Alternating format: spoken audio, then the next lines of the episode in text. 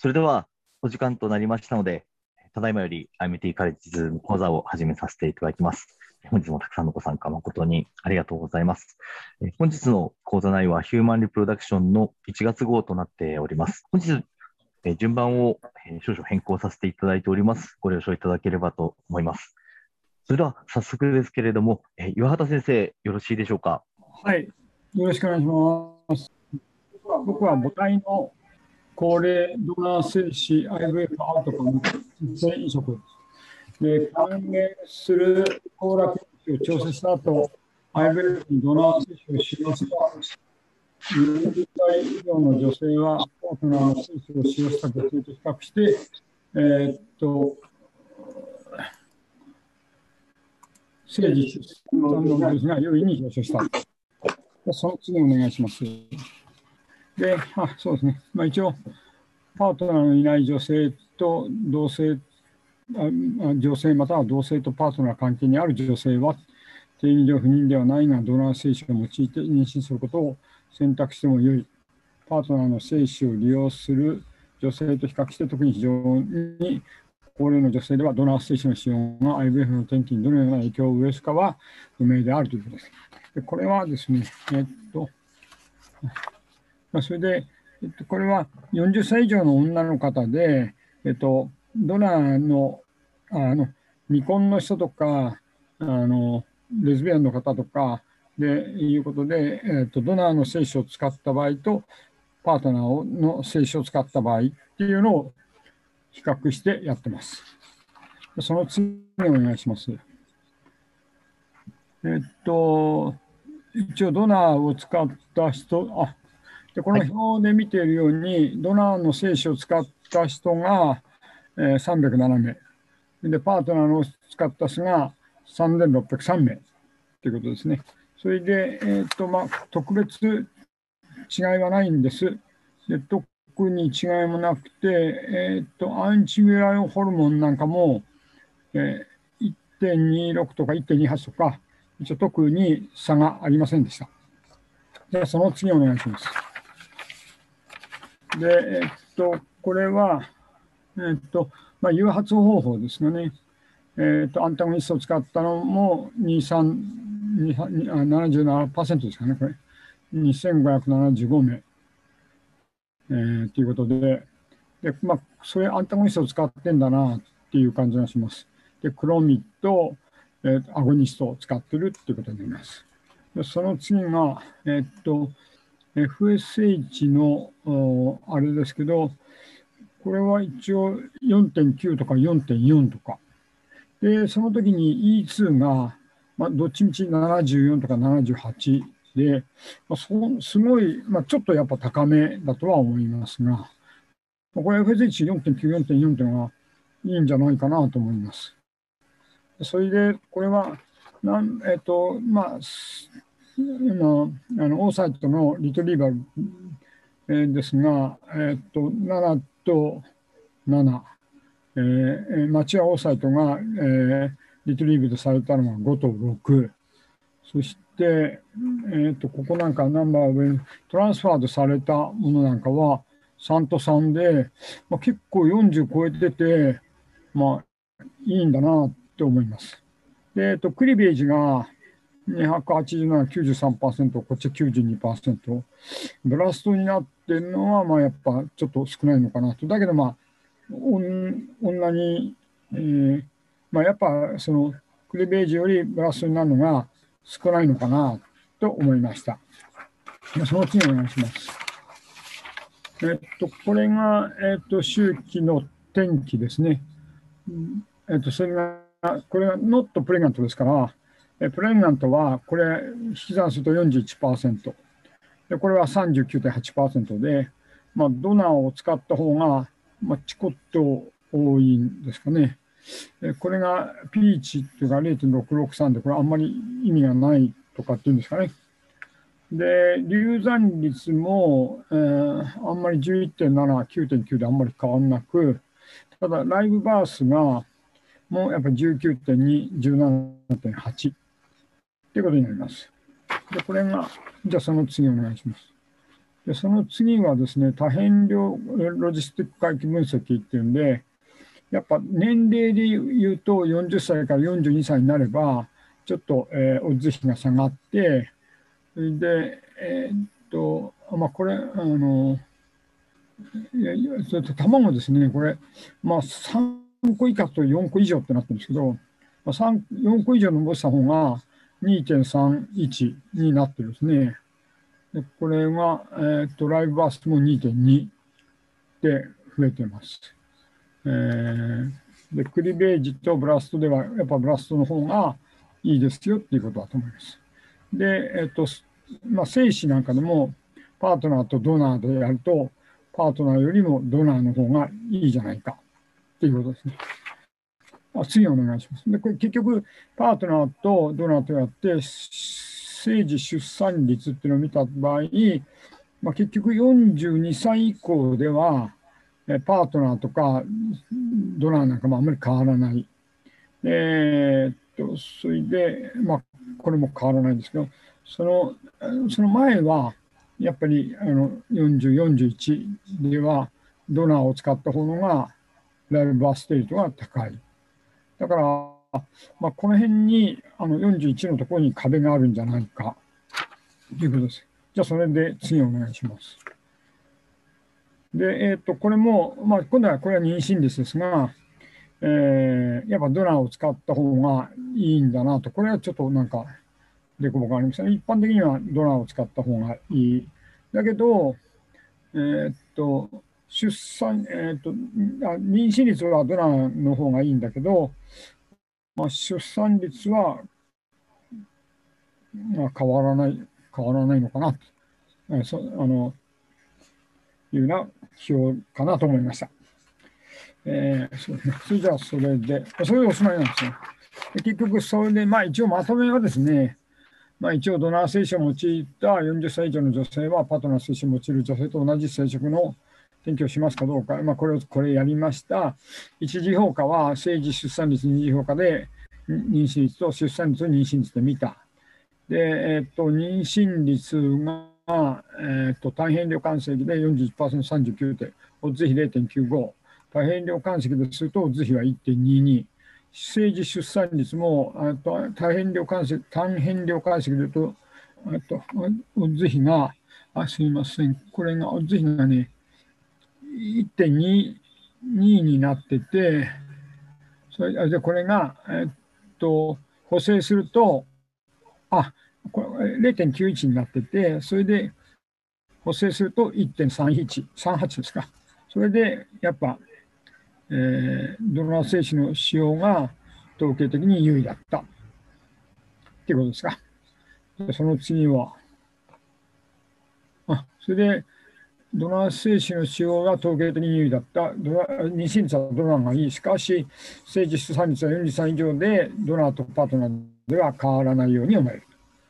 えっと、まあ、そこから42歳頃になってくると、もう精子という問題じゃなくて、卵子の問題なのかなと思います。もう一つ一番思ったのは、これアメリカなんか40歳以上あんまりやってないのかなと思ったんですけど、やっぱり40歳以上でもやるんだなっていうのを思ったことと、そうすると、まあ一応、まあだから年齢が高いからっていうのは別として、あのまあ普通はシングルエンブロトランスファーって、まあまあ年齢が高いから別なのかもしれないですけど、まあ、3つ以下じゃダメで4つ以上やってるっていうんだなぁと。だから建前と本音は違うかなという感じはしました。で、まあ、あと戻すのは、あの、単純にあのシングルエンベロトランスファーだよって言ってんじゃなくて、ET の日に移植する肺の数は患者さんと一応相談するなんていうところも、まあ、いいかなと思いました。まあ、まあ、数とかね、そういうのも以上、それだけ、そんだけの話だと思いますが、よろしくお願いします。終わりです。岩田先生、ありがとうございました。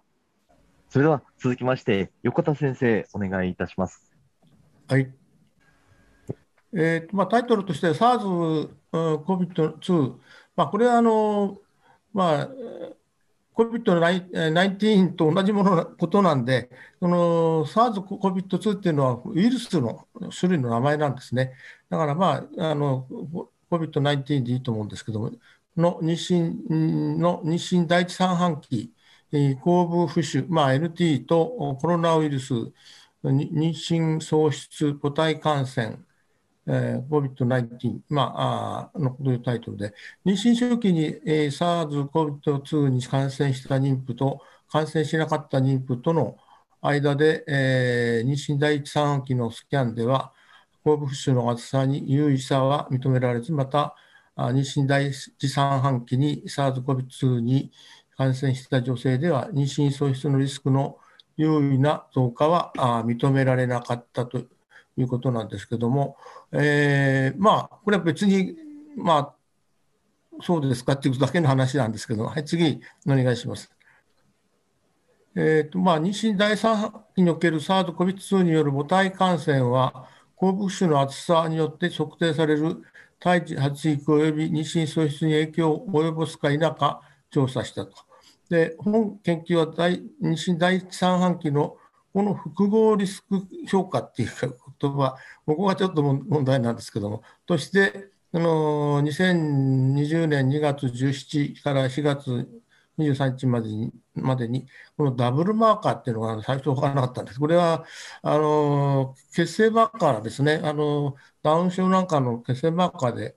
P、PAPPA か、あプレグナンシーアソシエイテッドプラズマプロテイン A というやつですね。まあ、私もこれどういうものかよくわからないんですけれども、それとフリーベータ HCG ですね。この2種類ですね。えー、の検査を受けた2019年の女性、えーまあ、これこのグループをコホート1ですね、とダブルテスト前のこの期間に妊娠第3半期の妊娠喪失となった36例の女性、まあ、こちらのグループをコホート2としてと対象としてコホート研究であると。で研究機関はデンマークで最初に、えー、SARS-CoV-2 の流行波の間であった。でコホート1には試験期間中にダブルテストを施行した妊娠女性を含めた。でダブルテストからのまあ、ダブルテストの時に残った血清を使っ使って血清のあの抗体を調べたということですね。で、次お願いします。で、まあ、本研究はあデンマークの妊婦及び出産の12%を扱う国、えー、国立大学病院で行われたと。からあこの妊娠初期の SARS-CoV-2 の感染を示唆するダブルテストから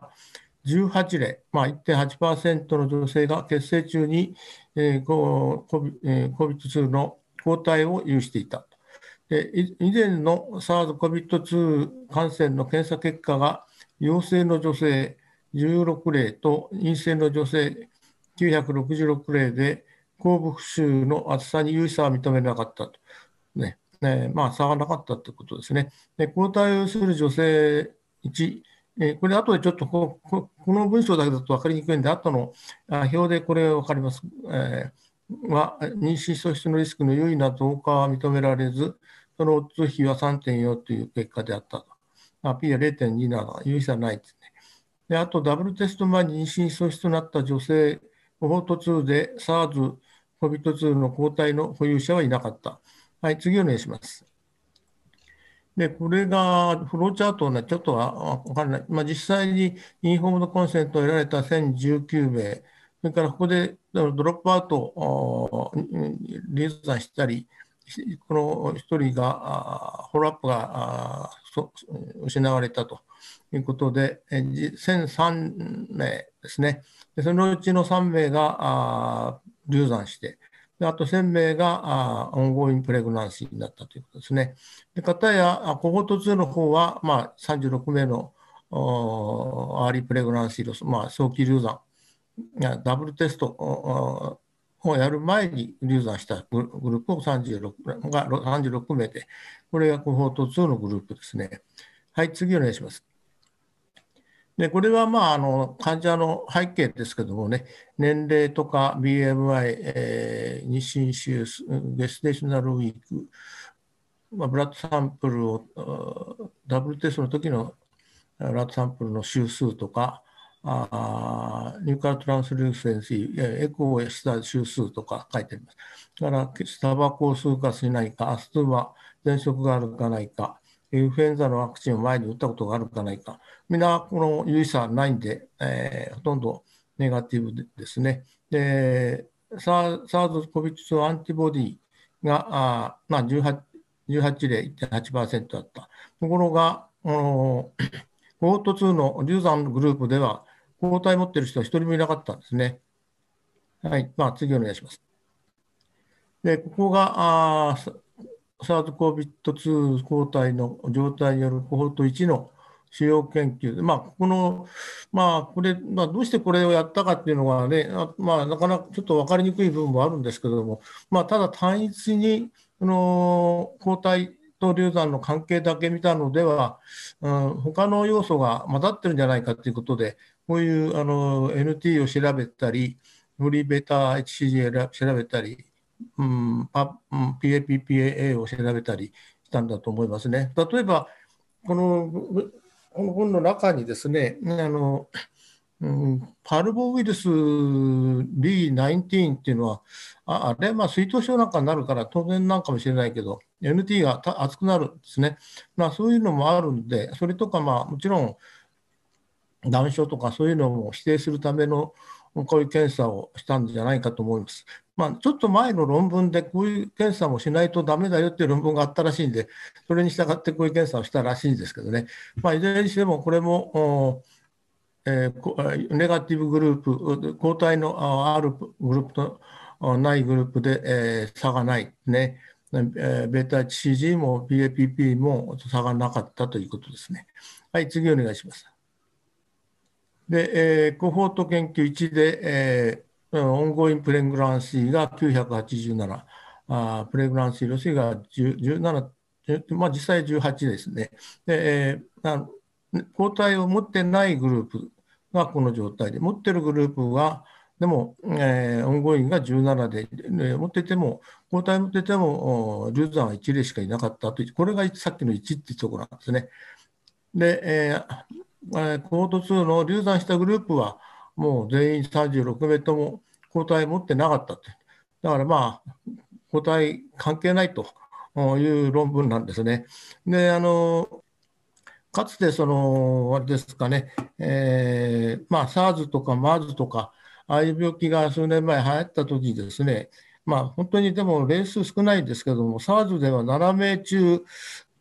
7名のファーストトリメスター、がさの患者さんで、SARS にかかった患者さんのなんと流産率57%、まあ、7分、7名しかない N がないからな、なんとも言いようがないんですけど、そういうデータがあったり、あるいは MERS の場合でも、11名の MERS のに罹患した母児の致死率が27%だったと。まあ、そんなデータ、まあ、SARS、MERS っていうのはかなり妊婦、あるいはまあ周産期の異常が非常に多かったんですけども、今回の COVID-19 はあまりそのようなことはないみたいだということなんですね。であの過去にですね妊娠後半期のデータはあったらしいんですよね。それもあの中国のデータであまり母児に影響ありませんよという論文が出てるらしいんです。ただし、前半期のデータがあまりないんで、まあ、著者はまあ特にこの前半期に絞ってこういう研究をしたということで、はい、また次お願いします。でこれは別にノーってことない、いや最初な、このイエス、ノーなんだったら、なんか全然分かりにくくて困ったんですけども、でこれはあの症状ですね、症状がある人とない人ですね。でえーアンチ抗体がない人は当然症状が少ない。えっと、抗体がある人は当然症状が多いということで、まあ、これはどうってことないグラフなんですけども、えー、まあそ、そういうことで、はいまあ、別にそんなに大した問題じゃない論文でした。まあ、以上です。先生、ありがとうございます。えーと、これは子宮内膜のスクラッチの論文で、まあ、スクラッチはもうずいぶん昔からですね、えー、有効だ、有効でない、まあ、論争が続いている、えー、問題なんですけども、まあ、1900じゃないや2019年ですかね、えー、ニューイングランド・ジャーナルに、まあ、大規模なあランドマイズスタディが出て、完全否定、全く意味がないと。いう結果が出て、それからもう落ち着いちゃったのかなと思ったら、また著者らは多施設が変わった、あのまあ、コントランドマイズスタディを、まあ、始めてやったんですね。本まあ、そういうことで、本研究では、生児出産率はスクラッチ群の方が4.6%高かったが、確実性の範囲ではマイナス0.7%、プラス9.9%である可能性が高い。まあ、このマイナスが何なのかちょっとはっきり分かんないんですけどね、まあ、ああいうあのスクラッチの後の症状が、まあ、あのいろいろな副作用があった、そういうのが入ってるのかもしれません。次お願いします。で症例数及び研究の質に限界があるため、子宮内膜スクラッチがあ IBF 育児の天気を改善するか否か依然として不明であるし、まあ、実際にこうなぜ有効ならなぜ有効かという、まあ、エビデンスがまだはっきりしてないんですね。そこで、えこの IBF 育児治療が1回不成功に終わった女性における子宮内膜スクラッチングがその後の新鮮 IVF 育児周期の生児出産の可能性に影響を与えるか否かを調査したということですね。えー、これがですね、あのスクラッチの方法はですね、バイプシーカテーテル、エンドメタルバイプシーカテーテルで、1回だけサクションって書いてあります。1回吸引しただけなんですね。まあ、ただ、まあ、論文によってはですね、何回もあちこちに吸引したりする論文もあるし、こういうとこが一定してないんで、そのやはりだから結果がバラバラなんじゃないかと思いますけどね、ここに、えー、出て、まあ、このスクラッチ試験は IVF 周期が1周期不成功となった女性を対象としたと。で子宮内膜生検カテーテルを用いた単一の1回の子宮内膜スクラッチがスクラとがスクラッチを行わなかった群と比較し、その後の IVF 育児の生児出産率の上昇をもたらすか否かを検討したと。まあ、そのこれが、あどこです、えー、スウェーデンでしたね。ちょっと20、38箇所の24箇所8カ所の大学病院と24カ所の総合病院で行われたと。で結構2016年1月から18年過ぎ2年半ぐらい長い長期間でやってるんですね。えー、ウェブでもやってるんですけど、まあ、はい、次お願いします。で参加者1065名のうち933名が採用され、参加者は88%、参加率は88%であった。新生配色後スクラッチ群ではコントロール群と比較して、生児出産が4.6%上昇し、それぞれスクラッチ群23.7、コントロール群19.1で、そのリスク比は1.24という結果が出て、まあ、ただ、有意差はないですよね。まあ、ちょっと多かったかなということで、これらのデータはマイナス0.7とプラス9.9の間の真の差と一致しております。で95%信頼区間の最も大きな割合は正であるが、スクラッチはネガティブな効果を招くか、まあまあ、まあ、招いたとしてもわずかであることを示していると。で、えーまあ、生化学的流産はスクラッチ群では17.6、コントロール群では14.6、まあ、流産がスクラッチ群で若干多い感じしてるか、もうこういうのがネガティブに入ってるのかどうかちょっとわかんないんですけども、および流産率は逆に11.1で、コントロール群15.3だから、まあ、逆に今度はこっちのコントロールのが多いんですね。だからこの辺も何とも言えないところで。そのリスク比は1.21及び0.73という結果であった。12ヶ月後の12ヶ月 ,12 ヶ月の追跡調査、まあ、妊娠して12ヶ月、生まれるまで追跡調査調査したスクラッチ群で、生児出産率が5.1%上昇し、それぞれスクラッチ群43.3%およびコントロール群38.2%で、その真の差異は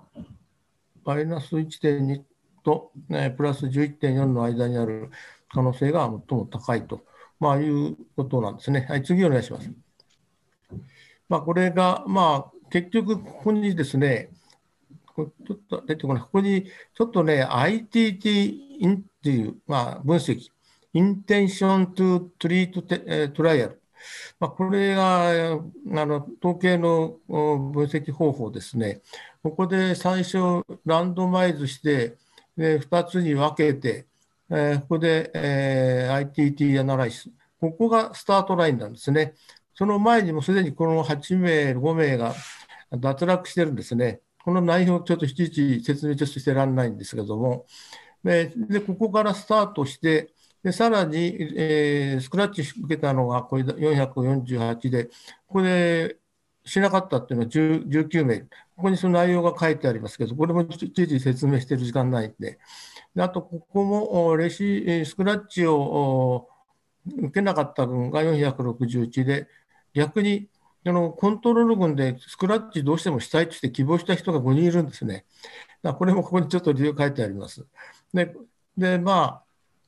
今回、まあ、最初の統計処理としては、この ITT 分析をしたわけです。ITT 分析っていうのは、この値、スタートしたラインラインのこの数字を分母として、こういうドロップアウトしたやつの全部含めてデータ、統計出すんですね。そういう方法らしいんですね。それに対してもうちょっと上げてみてください。もうここにもう一つですね、ITT and the as created principle、まあ、created、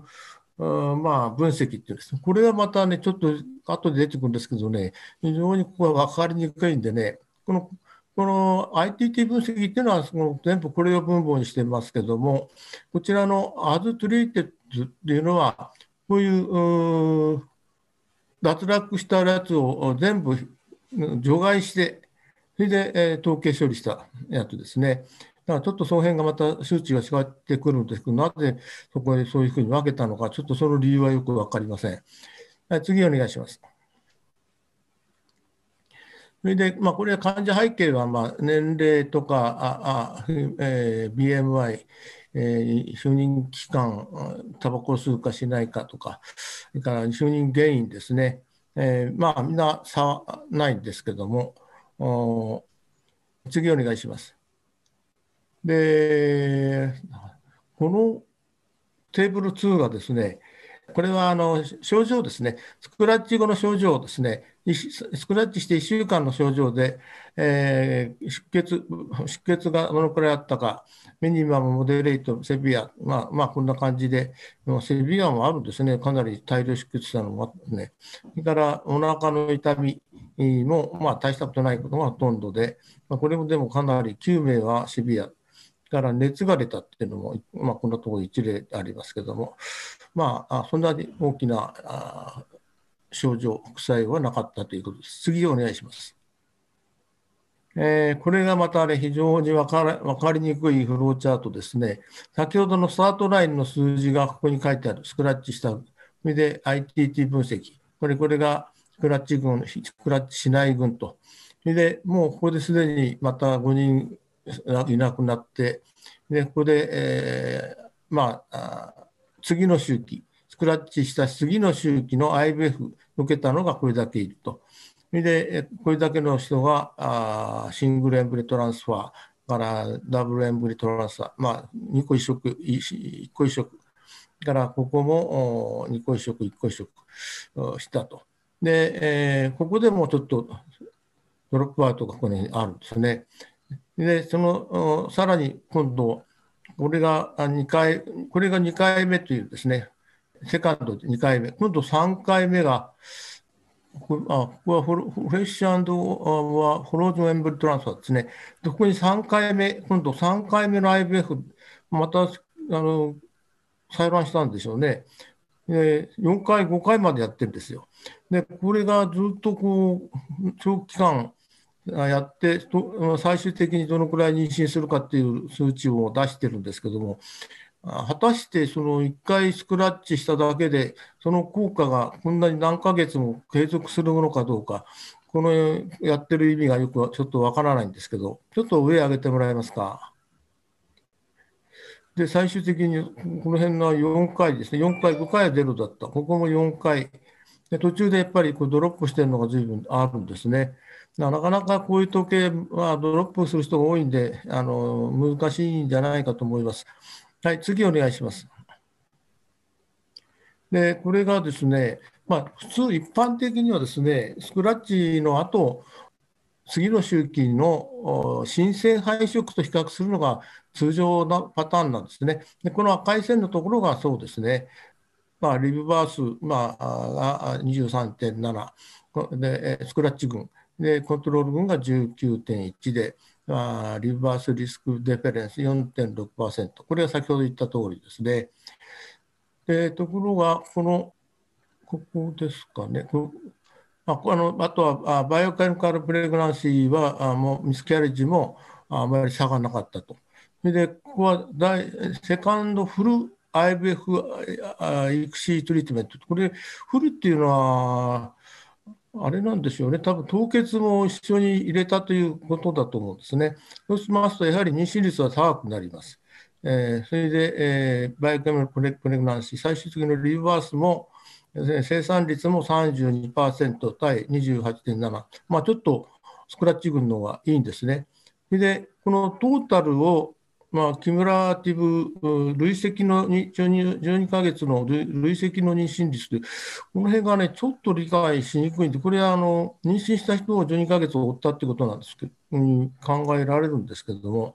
でもこ、キムラティブっていうんだから、こういう、これも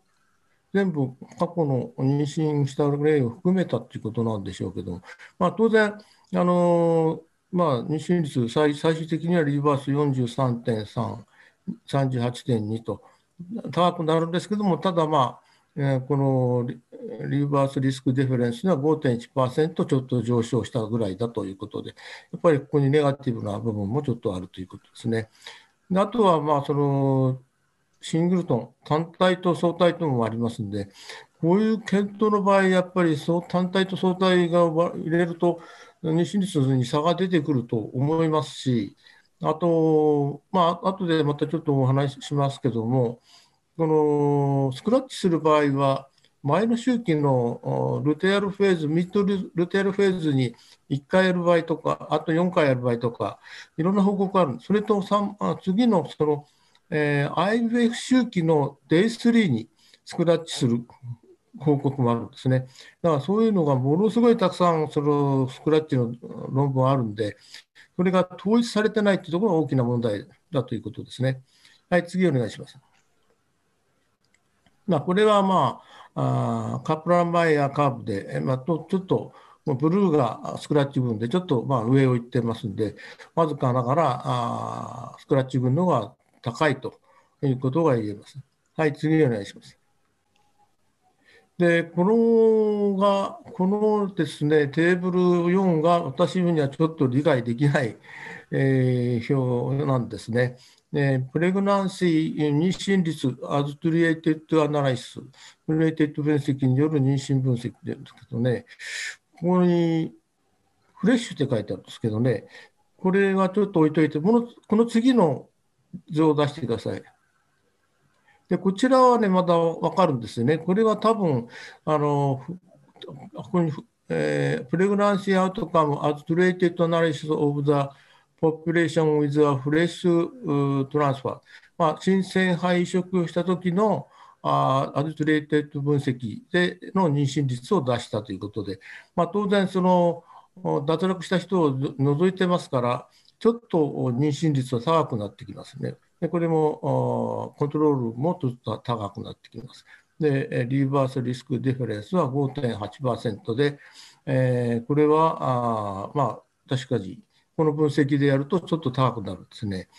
ちょっとまた前に戻してみてください。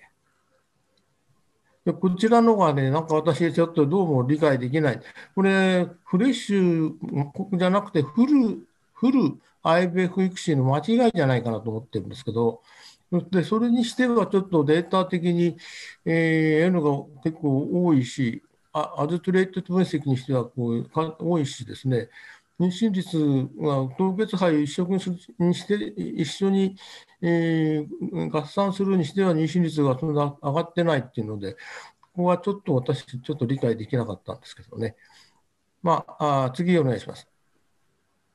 でさ、さらに次お願いします。ちょっと口で言いますけどね、まあ、先ほど言いましたようにですね、スクラッチ法の論文たくさんあるんですけどね、そのいくつかの問題点としては、まあ、カテーテルの種類、まあ、ピペルっていうもので吸引したり、バイオプシーカテーテルで吸引したりするんですけども、まあ、吸引っていうかサクションですね。で、それも1回から4回までいろいろバラバラなんですね。で実際、私、スクラッチっていうのは、キューレッテージみたいに引っかくのかと思ってたんですけど、最初はね。だからそそうではないみたいですね。それからスクラッチの時期が、先ほど言いましたように、前の周期のミッドルテールフェーズが、この論文はそうですけども、そうじゃない、えー、その IBF やる周期の Day3 でやっちゃうというような論文もあります。それから半この論文は前前の周期1回だけ不成功に終わった群を対象としてやってるわけ、コントロールとしてやってるけども、実際は何回もあのやっても妊娠しなかった群をスクラッチするのが普通であって、えー、まあ、ある論文では3回以上着床しなかったのは、有意差を持ってスクラッチが有効だというような論文もあります。から、まあ、母集団が一定してない、まあ、かなり母集団が少ない、N が少ないのがあるんですね。あと、先ほど言いましたように、この論文は2個肺移植もやってますので、ここで妊娠率が変わってくると思いますし、あと、その対象とする移植周期の刺激法が、これも一定してないということと、最終的には、この論文には書いてなかったんですけども、この論文が引用している論文の中にですね、最終的にはやはり PGTA をして、正常肺同士での比較をしないと意味がないのではないかという、まあ、結論を出している論文がありました。で、現在はあこのブロスペブロスペロスタディが進行中である。まあこのこれはもうプロスペロスタディっていうのはよく分かんないんですけども、いわゆる今まで今お話したような内容をですね、全部整理して、えー、ちょっとシステマティックに整理して、それで大規模なあランドマイズスタディが今やってるらしいんですけどね。まあまあ、あそういうことで、まだ結論は出てない、まあ、いい論文あ、スクラッチ有効と、有効でないっていう論文が、まあ、いろいろたくさん出てる段階でございます。それで、まあ、私は個人的にはですね、あのー、1回スクラッチして、それで有効かというと、あまりそれ有効でないと思いますし、私はもう何回かやって着床しない場合は必ず子宮鏡をやりましてね、子宮鏡をやりながら、まあ、もちろんそのいろんな炎症所見とか、あクモの巣みたいにもやがあったり、ポリップがあったり、まあ、そういうのは取り除くんですけども、軽く、軽く内膜を全面走破すると、結構妊娠する例があるんで、えー、私はまあ、まあ、これスクラッチが意味と、ちょっとそれ今のは全面走破と意味は違うのかもしれませんけども、まあ、ある程度、まあ、意味があるんじゃないかなという気もしますけどね。まあ、私のから以上でございます。そう、横田先生、本日もありがとうございました。あありがとうございました。それでは続きまして、池田先生より解説いただきます。それでは先生、よろしくお願いいたします。あすいません。えっ、ー、と、池田です。今日は、えっ、ー、と、流産後の D&C による子宮内癒着の有無と妊娠の成績を、まあ、ランダム化比較試験の長期追跡調査っていうものが出てたので見ました。で、この前の先行研究として、この人たちが報告しているのが、2017年ファーティティスリリーに、まあ、D&C の時に、えっと、まあ、この C って言ってもキュレットではなくてサクションキュレッテージみたいなんですけれども、えっと、ヒアルソン酸ゲルを子宮の中に入れた群と入れない群で、術後8から12週の子宮鏡で確認した時の子宮内着の頻度を同程度比較して、介入経験が介入群の方が、えっと、優位で癒着が減少したっていう論文があって、この人たちの、あの、まあ、一着があった方と一着がなかった方がその後どのようになったかっていうことを、えっ、ー、と、追跡して研究したものです。はい。で、これ、あの、ただいた、えっ、と、要約になるんですけれども、まあ、これ、だいぶあのまとまっているので、そのまま読ませていただきます。えっ、と、PAPA という試験をして、えっ、と、リーダーのために反復 D&C を受けた女性に吸収、えー、吸収性のバリアであるヒラルロン酸ゲルを適用したところ、子宮内着が発生の、ここ今後は IUA と言いますけど、子宮内発生、着の発生が優位に低下し、エピシゲル群13%とコントロール群31%というということになって、えっ、と、まあ、リスクも減って、えっ、と、中等度から重症度の IEA も優位に減少したということが示されたそうです。で、この人たちが、えっ、と、えっ、と、この追跡調査の後にですね、えっと、8週から12週のところで子宮鏡で評価されて、IEA が存在した方は、えっと、その場で、えっと、癒着剥離が行われて、まあ、その時の癒着剥離には APC ゲルは注入しなくて、癒着剥離後はまた再評価して、子宮内が正常化するまで癒着剥離術を、え繰り返して行われたようです。で、このこの本の論文では、IEA が同定されて治療を受けた女性と IA を、えっと、発症しなかった群を比較して、えっと、46ヶ月後の生殖の転機を、えっと、示しています。ということですね。で、えっ、と、メジャーなアウトカムとしては、えっ、ー、と、IA が同定された女性の妊娠継続率は58%で、認めなかった群が90%だったので、そのオッズ比は0.18と、えっ、と、優位に低く、えっ、と、確認された政治、出産率も IA を有する人で低くて、えー、さらに受胎までの成立までの期間の中央値も IA 群と非 IA 群で、えっ、と、IA 群の方が長く、えっ、と、妊娠まで時間がかかりましたよってことが書いてありました。はい。じゃあ次いきます。で、これがベースラインなんですけれども、えっ、と、実はあのやっぱりあの予防もしていたので、IUA があった方っていうのは26人ぐらいしかなくて、ほとんどの方が、まあ、ない状態であったみたいです。で、ざーっとほとんど、あの、IUA 群と非 IUA 群の中に、えっ、ー、と、いい差とかないんですけども、まあ、ここで、経血量に関してはやっぱり、あの、癒着があった群の方が経血が少なくなっているような所見がありましたということで、ここだけ差が出ています。で、えっ、ー、と、その次が、非子宮内癒着の有無別に見た女性の静粛の転機なんですけども、ここから上はすべての、えっ、ー、と、その、人たちが入ってて、ここから下に関しては、えっと、妊娠を強く希望して、まあ、妊娠を希望している方だけで、えっと、評価したものと分かれているんですけども、まあ、上の方のすべての人の評価でも、IUA 群で一生性妊娠が多くて、2回以上の流産が多くて、継続妊娠率、政治獲得率が低いという結果が出てます。また、えっと、妊娠を希望する人において、やはり同じような結果で、一生性妊娠、2回 ,2 回以上の流産、政治獲得率、継続日率が低いという結果が出ています。で、これがですね、カプランマイヤーみたいなその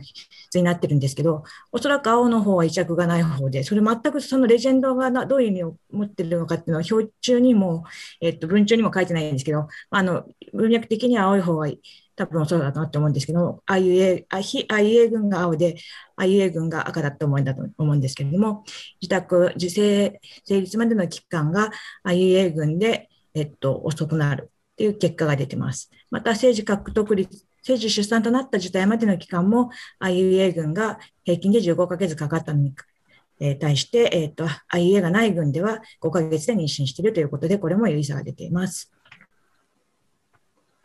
で、この次が、えっ、ー、と、IM の海に別に見た参加的天気と新生児の天気ですけども、IUA 群では早産が多くて、参加的な合併症が多くて、えっ、ー、と、PPROM が多かったということで、えっ、ー、と、あと、ノン IUA 群で帝王切開がなぜか多いっていう結果も出ていたそうです。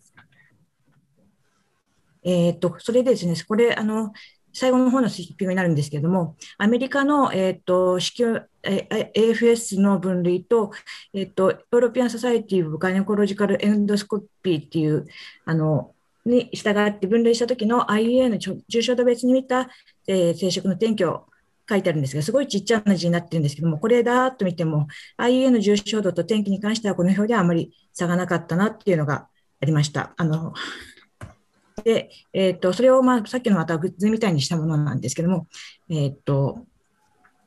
ちょっとこれもちょっとこのレジェンドと言ってる意味がちょっと違ってるんですけど、多分こちらが AFS あ違った、AFS 分類で、こっちが ESGE 分類に沿って、上の方が政治か、えっ、ー、と、妊娠までの期間と、こっちが政治に至る妊娠自体までの期間を示してて、えっ、と、おそらく青が非 IUA 群で、赤がマイルドで、緑がモデレートからシビアの IUA があった群っていう形で比較してるんだと思うんですけども、えっ、ー、と、AFS 分類では、えー、に、えっ、ー、と、非 IUA 群、マイルド、モデレートの IUA 群の妊娠までの治療期間が5、5、7ヶ月で、妊娠に至るまでの、えー、出産に至るまでの妊娠が5、5、8、5、8、15ヶ月ということで、あの、差がありましたっていうことで書いてあります。で、EG、ASG 群の分類に従っていくと、同じように、えっと、妊娠に至るまでの期間が5、17ヶ月、ここちょっと逆転してるんですけども、あと、まあ、妊娠に至る、出産に至る妊娠までの期間が5、10、19ヶ月って、こっちは綺麗になんかその、割と青、赤、緑になってるかなって感じなんですけども、そういうふうな形で、えっと、癒着がひどいほど妊娠しづらくて、妊娠までの時間までかかるというような結果でした。えー、すいません。最後ですけど、この AFS 分類と ESGE 分類って私知らなかったので調べたんですけども、まあ、こういうふうに癒着の程度で点数化するのが AFS 分類で、ESGE 分類はどちらかともう少しなんか、まあ、状態と場所と、まあその、まあ、記述したような分類になってます。で、こういうのもあるんだなと思って、参考になるかなと思って勉強させていただきました。以上です。ありがとうございました。本日もありがとうございました。はい。それでは続きまして、岩木先生、よろしくお願いいたします。はい、ではお願いします。はい。現在まで膣頸部明細胞がん CCSC, CCSC は妊娠中 GH スチルベーストロール DES で治療された女性の孫娘では報告されていない。著者らは頸部 CCAC と診断された重度膣出血の起用を有する8歳の女児を掲示する。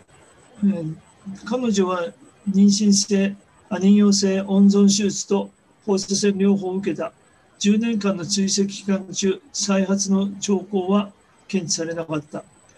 患者の祖母は患者の母親ともに妊娠中 DES の治療法を受けていた。直接的な因果関係は証明されていないが、本症例は初めて女児における DES の多世代効果の仮説を提起し、DES で治療した女性の孫娘を追跡する必要性を強く示唆している。ということで次行ってください。え、ー、と、ケースレポートで8歳の女児が重度の膣出血の2日後に地域の小児科に入院したと。で、え、ー、と、創発閉経の関係でターナーを認めあの調べたけど認められず、えーと、腹部の疼痛もないと。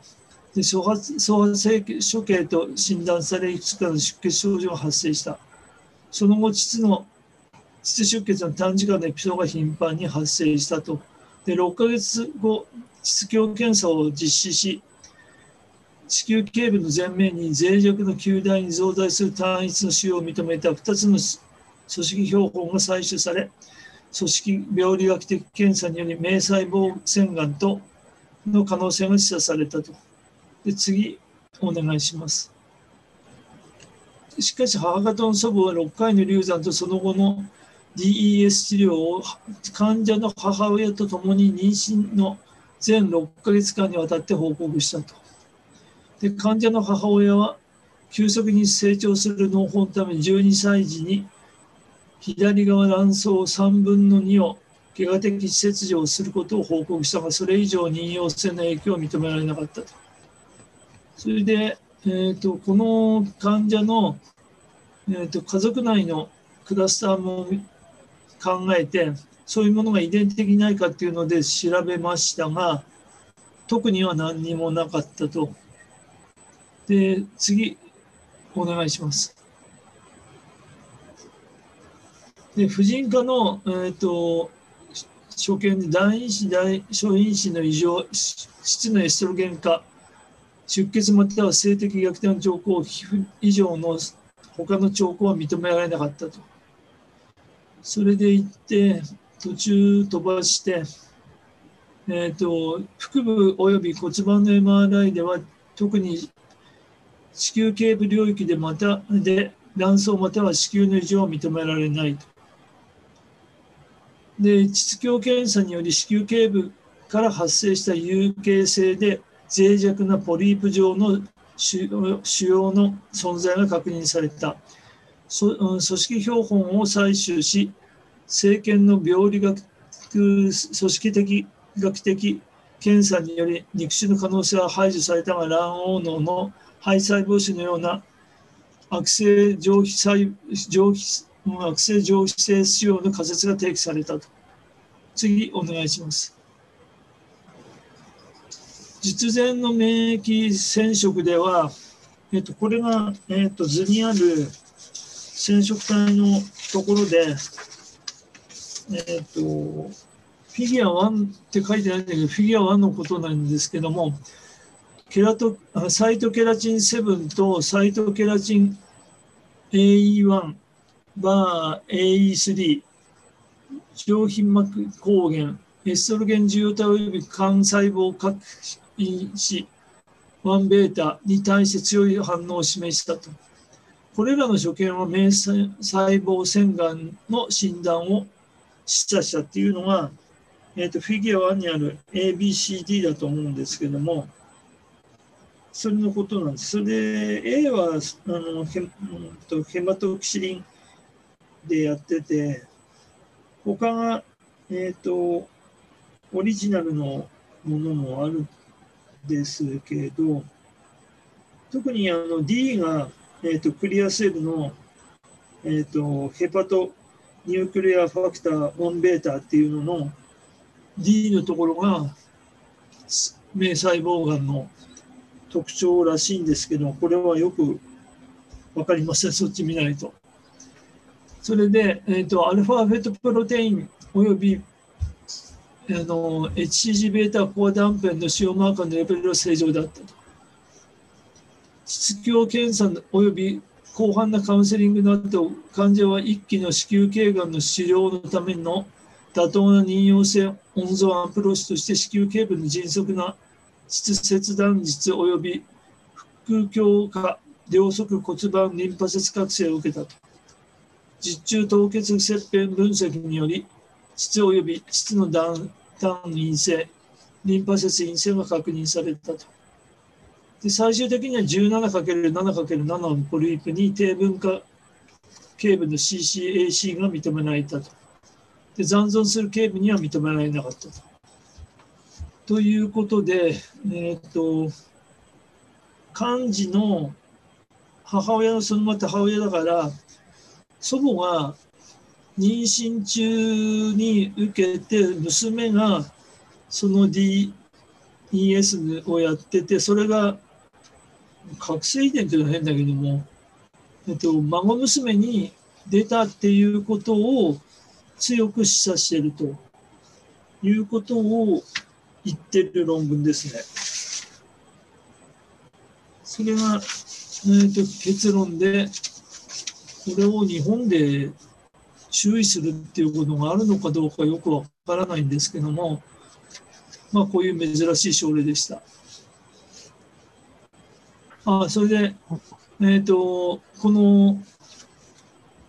これがそうです。その D、もうちょっと上に上げてください、D を特に。こっちの D が、なんか、名細胞腺がんの特徴的な、えーと、所見だという話なんですけども、それがそうだと言われればそういうふうにしか言えないんで、わかりません、これは。はい。ということで、次の論文いきますか。あ、では、引き続きよろしくお願いいたします。はい、えっ、と、次は、えっ、ー、と、応体化下流膜細胞 GC における蛍光ビタミン D 補給に関連するトランスクリプトムシグネチャーが示されたが、ビタミン D の補給卵胞液のホルモンレベルを変化させなかったって言って、トランスクリプトームシグネチャーっていうのが、えっ、ー、と、そこに存在する、えーと、メッセンジャー RNA をすべて、え、ー、と、メッセンジャー RNA から全部の、えーと、ものをあの導き出した形で、これがよくわからないんですけども、次行ってください。えっと、ビタミン D 欠乏は IVF を受けた女女性の生児出産率と低下と関連していると。ビタミン D が生殖生理学において標的標的を定めた作用を誘発するのか、または全体的なウェルビーイングの代替のマーカーであるかは不明である。いつかのインビトロの試験は、卵母細胞の能力の代理マーカーとしての下流膜細胞に焦点を当てて、卵胞周囲の卵胞に対するビタミン D の影響を調べているが、インビボでは調べられていない。ビタミン D の経口補給はビタミン D を受けるビタミン D が欠乏した女性の卵胞液のホルモン環境及び応体化下流膜細胞のトランスクリプトームプロファイルを変化させるか否かを調査したと。でビタミン D の補給がビタミン D 欠乏30ナノグラムパーミリリットル未満。これがなんかこの前の話だと50だっていう話もあったんで、これはえーと、骨粗しょう症の関係で言うものなのかどうかっていうのは分かんないですけども、とりあえずこの人たちは30ナノグラムパーミリリッターと。の女性の IVF のアウトカムを改善できるか否かを明らかにするために、2016年に開始されたサンドロー試験から二次アウトカムの報告を掲示する。2017年3月から2019年1月までにビタミン D またはプラセボの投与に無作為に割り当てられた女性145例の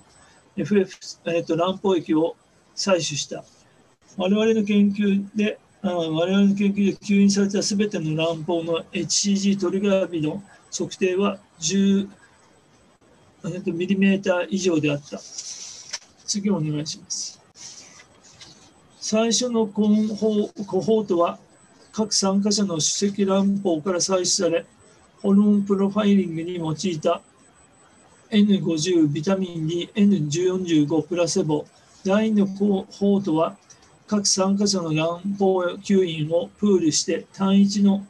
卵胞液サンプルを作成し、遺伝子発現研究のため GC の単理に用いた N20 がビタミン D、N30 がプラセボ、2番目のコホートから得た3分のうち6つを RNA シークエンス分析に用いた N3 がビタミン D、N3 がプラセボ。参加者の募集には2つの学術的ユニットを関与し、参加者には25ヒドロキシビタミン D6 万、えー、と60万単位、またはプラセボ結構1回の投与を採卵の2から12週前に受けた。両軍の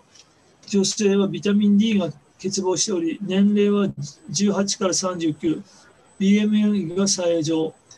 以前の IBF 周期3周期未満であった。採卵時に FF を吸引して保存したということで、次お願いします。えーとえー、液体クロマトグラフィータンデム質量分析を用いて、卵胞液のえーと、以下のホルモンを測定しました。でプールした FF から BC を単理してトランスクリプトームを RNA シークエンシングおよび RT PCR によって評価した。遺伝的経路分析 IPA を用いてビタミン D の作用を仲介する上位標準経路および上位調節因子を評価した。卵母細胞回収時に25ヒドロキシビタミン D の FF 濃度はビタミン D 群では39.5ナノグラムパーミリリットル。N が50で。プラセボでは13.8ナノグラムパーミリリットル。N が45で。ビタミン D 群では2.8倍高かった。でこれが有意差あります。で他のホルモンで差は出なかったと。いうことです。プラセボでは25ヒドロキシビタミン D の濃度と P4、R が0.31、P が0.03および E2 が R が0.45、P が0.002と弱い相関が認められたが、ビタミン D では認められなかったと。RNA シークエンシングにより、プラセボ群 N3 と比較し、ビタミン D 投与群 N3 では GC における44の異なる発現遺伝子が同定された。RT-PCR により、えーと、以下の、えーと、確か何個いくつだったかな。うんうんと対するビタミン D のダウンレギュレーションが示されたと。ダウンレギュレーションを起こすっていうことが抗酸化の防御におけるビタミン D を発揮してるっていうふうにこの人たちはやってるんですけどもよくこの辺の分かんなかったんですけど多分そうなんだろうと思いますけども、えーと、次お願いします。この卵胞液分析に評価された患者の特徴ですけども特に、えーと、年齢 BMI スモーカー AMH とか FSH うんと AFC とかみんな有意差ありません。次にお願いします。このカリウマトランスクリプト分析にのため評価された患者の特徴で、これも特に、えーと、年齢とか人種とか BMI、E2P4、その他は差はありません。次お願いします。これはあのビタミン D 欠乏の無作為化による時点の、えーと、ビタミン D の濃度と排卵トリガー時点の血中ビタミン D の濃度で、えーと、B の方は有意差を持って差があると。0.01ですから、0.001ですから、それの、えーと表です。次お願いします。次は卵胞液中のビタミン D の濃度で、これも有意差があって、これは、えー、と横軸、まあうんと、B のところで、えーと、ビタミン D の濃度は、フリートのビタミン D の濃度とあのちゃんと比例して上がってきます。次お願いします。それからビタミン D またはプラセボの投与を受けた後の患者の卵胞液中のホルモンの量で、これはビタミン D が50名のプラセボが45名ですけども、これは、えーと、有意差が一つも出てないんで差はありません。次お願いします。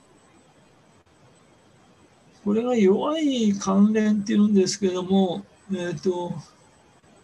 うんと、プラセボとビタミン D とで、えーと、ビタミン D は大したことないんですけども、プラセボはちゃんと,、えーと、弱い関連性っていうんですけど、これ弱いって言っていいのかどうかわかんないけど、本人たちが言ってるんで、そういうことです。次お願いします。これがわかんないんですけども、この人たちの、えーと、やってるので、えーと、22のジーンがアップレギュレートしてて、22のジーンがダウンレギュレートしてて、そういう図ですね、これは。ということしかわからないです。次お願いします。これわかん、えーと、わかんないというか、この寺院のネームが全然これ書いてあるけども、実際何にどう働いてるのかが分かるものと分かんないものとあるんで、で次にお願いします。これはカリウマキ細胞には発動あの発現遺伝子、変動遺伝子及び RNA のシークエンスでこういうふうになってるんですけども、これ赤いのがとアップレギュレートで緑のがダウンレギュレートしてるんですけどもこれが分かりにくいんですよねまた。で次の方が分かると思うんですけどもえー、とこれは、えー、と上位の、えー、と下流と上位があって上位の方なんでこれが、えー、とダウンレギュレートとアップレギュレートとのオーバーラップって書いてありますけどもそこのこれどういうふうに見るのかがよくわからない。で次の方が、もう一個次の方で、えっと、これがもうもう一つ言ってください。これがまだあの RT-PCR で評価した差字的表現というので、これが9つあったのかな。確か、これが、えーと、有意差を持ってずれてるのかな、これで。確かそんなとこだったと思うんですけども、結局これで何が言いたいかって言ったら、ビタミン D で本当に、えっ、ー、と、こっちの IPA の、要するに上位のところで、ダウンレギュレートされているんで、効いてるんじゃないかっていう証拠だっていうんですけども、その辺がよくこれわからないんですよね、まだ。なので、分かる人いたら教えてくださいっていう感じですけども、以上です。じゃあ、岩木先生、本日もありがとうございました。それでは続きまして、吉田先生、よろしいでしょうか？よろしくお願いします。よろしくお願いいたします。えーと、今回私がですねあの読ませていただいたのはですね、まあ、このコロナ禍でどれいかにして COH をあの誘発刺激で、えーとまあ、卵胞チェックとかホルモンとかを測る機会をあの少なくして、まあ、患者さんとそれから、え医療者をお互いに守るべきかという感じですの論文です。そして一体どのようにすれば、えー、大体あの何日目ぐらいで、えー、刺激した後な刺激後何日目ぐらいで、えー、見見ればあのトリガーの有効性とかそれから OHSS のリスクを見ることができるかっていう論文でした。じゃあ下にお願いします。えっと、まあ、ここに書いてありますように、イギリスのですね、えー、っと、一つの大学で調べたわけですけども、あの大学で、えっと、1875例を対象に2322回の IVF でモニタリングを9294回やったと。で、それを広報史的に、まあ、データを分析して、そして、と卵胞成熟のトリカーのタイミングと、あとは過剰反応の予測をを見たわけです。はい、次のスライドお願いします。で、まあ、そこから見た、あの、ところは、まあ、細かいことはいろいろ書いてありますけども、まあ、大体 Day5 っていうのはですね、実は刺激始めて Day5 なので、えーと、8日目ぐらいですね、8日目ぐらいがあ最もいいんじゃないかという結論、8日目、あえー、5、5、6、7だから、8、9、10、10日目の乱暴と、それ乱暴数と、それから、えっと、乱暴のサイズ、それからホルモンデータなども見れば、あとトリガーの予測もできますし、えー、それから OHSS の、まあ、予防にもつながるんじゃないかというデータです。はい。次のスライド。あ、次お願いします。こちらはその分析した患者さんのですね、えーえー、っと背景ですね、年齢、それからアントラ FC、アントラフォリクの数ですか、それからとか、あのえっと、M2 の数、何の数とかいうことを調べて、ああ調べたの平均です。それから、あとは、アンタゴニスト、主にこの COH のアンタゴニストを使ってるんですけど、アンタゴニストのパーセント、88%ですね。それからゴナールの FSH 製剤、ゴナールトロピンはゴナール F を8割ぐらい使っていると。で、まあ、政治獲得率は31%でしたよっていう結果です。はい、次のスライドね。こちらは、その、超音波のスキャンの頻度ですね。一体何日目ぐらいが一番高いかというと、えっ、ー、と、治療の、まあ、9日目から10日目前後に調べていて、あ A はですね、それから B は、えっと、えー、4、5日目のか数、えっと、スキャンしたか数は、まあ、4つか5つぐらいと。それから C は、そのその時のあの、えー、っと刺激した開始日からですね、の乱暴のサイズですね。えー、あのオープンサークルは右側、クローズサークルは左側で、それぞれだ日数が上がっていけば乱暴のサイズも大きくなっていくというわけですね。はい、次のスライドお願いします。こちらは、あと大体トリガーのあの日付、おおよそですね、大体9日目前後せあのがトリガーを見るのには最も適しているんじゃないかというからあのことです。はい、次のスライドお願いします。えっ、と、これは、その、まあ、えっ、と、トリガーの平均日にトリガーとする仮定した発見的予測因子に対するトリガー日を予測するモデルの性能ということなんですが、まあ、この時点ではちょっとはあの、えーと、機械とで AI を用いたその機械とそれからクローズドはあのあの平均のそのトリガーのあの、えーと、予測日っていうことなんですけども、まあ、この関係はちょっとあのはっきり分かりません、僕には。はい、次のスライドお願いします。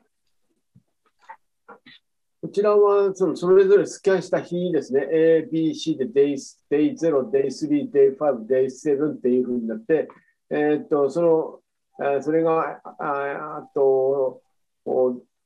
日数が経っていけば南方数とかがこうだんだん増えていってだんだんあの、えー、っと3分化3分されるようになっていきますよというあたりあの表ですね。はい、次のスライドお願いします。えー、これはですね、えー、っと卵巣過剰刺激症候群を引き起こす可能性がある状態で刺激や開始からですね、大体この、えー、OHSS の予測ができるのが、えー、っと刺激開始から8日、まあ、ここが大体8日目ぐらいなんですけど、5っていうのが Day3 から数えますので、あの、生理開始、月経開始日からは8日目から、えー、8日、えー、8, 8日目、7日目、えー、8日目、9日目、10日目前後が、あその過剰 OHSS のあの予想することができるというモデルとなります。で、まあ、あの考察ですけども、要は、まあ、このコロナ禍でいかにしてそのえっと LINE 回数を減らしてですねモニタリングをしてかつ合理的にあの乱暴を見てそしてなおかつ安全で有効な乱暴のチェックとかあのえっと LINE の数とかそれから成功率への寄与することができるかっていうことなんですけど、あの実際、えーと、実際には、えーと、Day5、すなわち生理始まってあ、刺激を開始してですから Day3 からなるので、8、9、10あたりでモニタリング、まあ、少なくとも、えー、月経開始後あ、7日目から8日目前後で、えー、一度、あの7日目から8日目の間に一度来院させて、そして、えー、と、モニタリングをするのが良いのではないかっていうふうに、え、っと話しています。で、まあ、実際にはアンタラフォリクルとか、あの AMH が卵巣予備能の、あまあ、卵巣の、あのっていいますか、その IMF の成功に関わるんじゃないかと、それから卵巣予備機能を見て、それで、えー、成功するんじゃないかという考え方もあるんですけど、実際には、まあ、実際のそのモニタリングには、ここ、一人一人の患者さんが異なってくるので、実際のモニタリングがよりその卵巣予備機能の AMH なんかよりも有あの有用で、そして実際に E2 を測って、ホルモンデータを見て、そして OHSS の卵巣あの OHSS の予防とか、それからトリガーのタイミングを決めるというのが有効ではないかというのがこの人たちの考え方です。で、まあ、COH ですと、えー、繰り返しになりますけども、デイ10、デイ8からデイ10で卵胞のチェック、そして、えっ、ー、と、ホルモン測定で、をすることによって、えっ、と、トリガーのタイミングとか、あの、OHSS のあの予測には有用なのではないかというふうに考え、で、なおかつ頻回なラインをコロナ禍では頻回、あのコロナ禍では、その環境ではなかなかあの頻回な LINE, に LINE をするのを避けるために、より接触の機会を最小限にすることが重要ではないだろうかっていうのが結論でした。以上です。それでは、吉田先生、ありがとうございました。ありがとうございました。それでは、続きまして、入江先生、よろしいでしょうか？よろしくお願いします。よろしくお願いいたします。えっと、最初はですね、あの、ちょっと難しい論文を読んでしまってですね、頭の中で私、あの、これ、えー、まだあの完全には理解してないんですけども、まあ、あの不育症についてですね、えー、男性側の,、えーまああのまあ、遺伝子のですね、えー、メチル化がですね、あのまあ、関与してるんじゃないかなというふうな論文でした。それでですね、えっ、ー、と、まあ、あの、えー、分かる範囲でですね、えーとまあ、解説させていただきます。えーとですねえーまあ、このこの方はですね、えー、反復流産の患者さんはですね、男性因子もですね、あのまあ、関係だいだいぶあるんじゃないかと。でそれも男性パートナーの